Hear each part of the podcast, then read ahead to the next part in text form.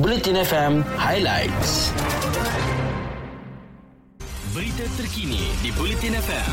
Sumber daripada Harian Metro, Berita Harian, Free Malaysia Today, Utusan Malaysia dan Kosmo.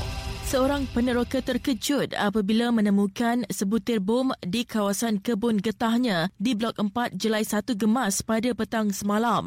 Pada kejadian kira-kira 5 petang itu, bom yang ditemukan berkenaan dipercayai digunakan ketika Perang Dunia Kedua. Ketua Polis Daerah Tampin, Supertenden Anual Abdul Wahab berkata pihaknya menerima maklumat daripada peneroka berusia 45 tahun itu berhubung penemuan objek menyerupai bom terbabit sebelum bergegas ke lokasi kejadian. Selepas membuat pengesahan objek yang ditemukan adalah bom, pihaknya memasang tali halangan polis bagi menghalang orang awam daripada memasuki lokasi berkenaan.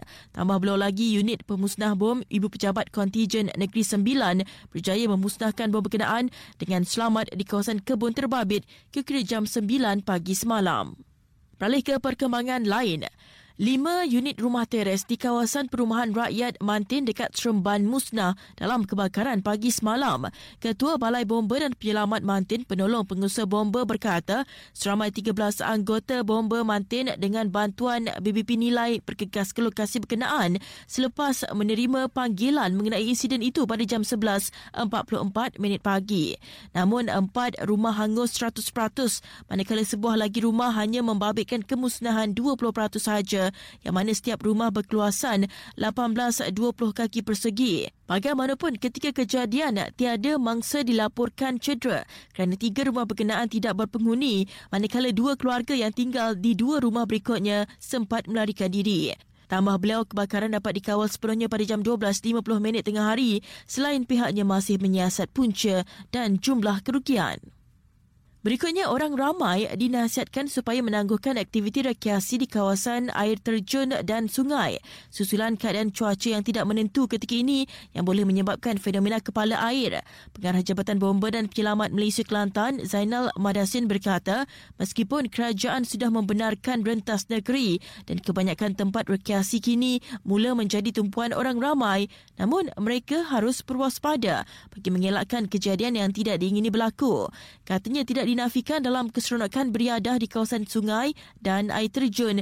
Mungkin ada yang mengabaikan keselamatan atau terdedah kepada risiko bahaya fenomena kepala air sehingga boleh meragut nyawa.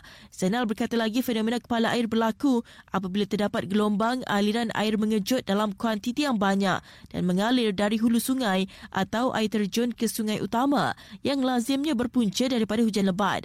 Tambahnya lagi, apa yang penting adalah mengetahui risiko awal seperti jangan beriadah di kawasan air terjun atau kawasan peranginan ketika hujan lebat. Berita sukan di Buletin FM. Selepas 2 tahun berturut-turut, saingan Piala Presiden dan Piala Belia dibatalkan akibat pandemik COVID-19. Naib Presiden Persatuan Bola Sepak Malaysia (FAM), Mohamad Afridaus Mohamad Yakin, kejohanan itu dapat dianjurkan pada awal tahun depan. Beliau yang juga pengerusi jawatankuasa pertandingan FAM berkata pihaknya bersetuju mengadakan kejohanan pembangunan bagi pemain bawah 21 tahun dan juga B19 tahun pada pertengahan atau akhir Februari 2022. Mengikut format sebelum ini, semua pasukan bertanding di antara 20 hingga 22 pasukan diundi dalam 2 kumpulan dengan 4 pasukan terbaik setiap kumpulan akan mara ke suku akhir. FAM menukar format untuk mengadakan pertandingan peringkat kumpulan mengikut zon pada mula edisi 2020 bagi mengurangkan kos perjalanan. Namun edisi 2020 dan 2021 bagi kedua-dua kejohanan itu terpaksa dibatalkan susulan pandemik COVID-19. Menurut Mohamad Firdaus, pihaknya juga bakal mewujudkan kembali Piala FAM kepada pemain B25 tahun mengikut format kalah mati selepas berakhir kempen Piala Belia dan Piala Presiden tahun depan.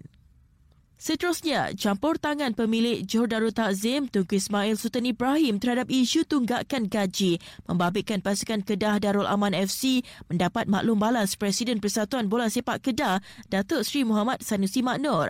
Mungkin panas dengan sindiran Tunku Ismail itu, Sanusi tampil mempertahankan tindakan pihaknya yang baru sahaja menyelesaikan tunggakan gaji pemain Kedah yang tersangkut selama 2 bulan sebelum ini. Baru-baru ini juga kecoh isu tunggakan gaji pemain skuad Helang Merah yang didakwa sangkut selama 2 bulan dan ia mendapat perhatian Tunku Ismail yang mendakwa KDA tidak serius menguruskan mengenai gaji pemain.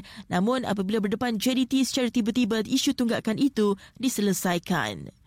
Baiklah, dengan itu sekian berita terkini. Stream dan dengarkan Buletin FM di aplikasi Audio Plus anda. Anda berpeluang untuk memenangi wang tunai setiap hari dengan hanya muat turun atau update aplikasi Audio Plus anda. Ikuti berita-berita terkini di Buletin FM.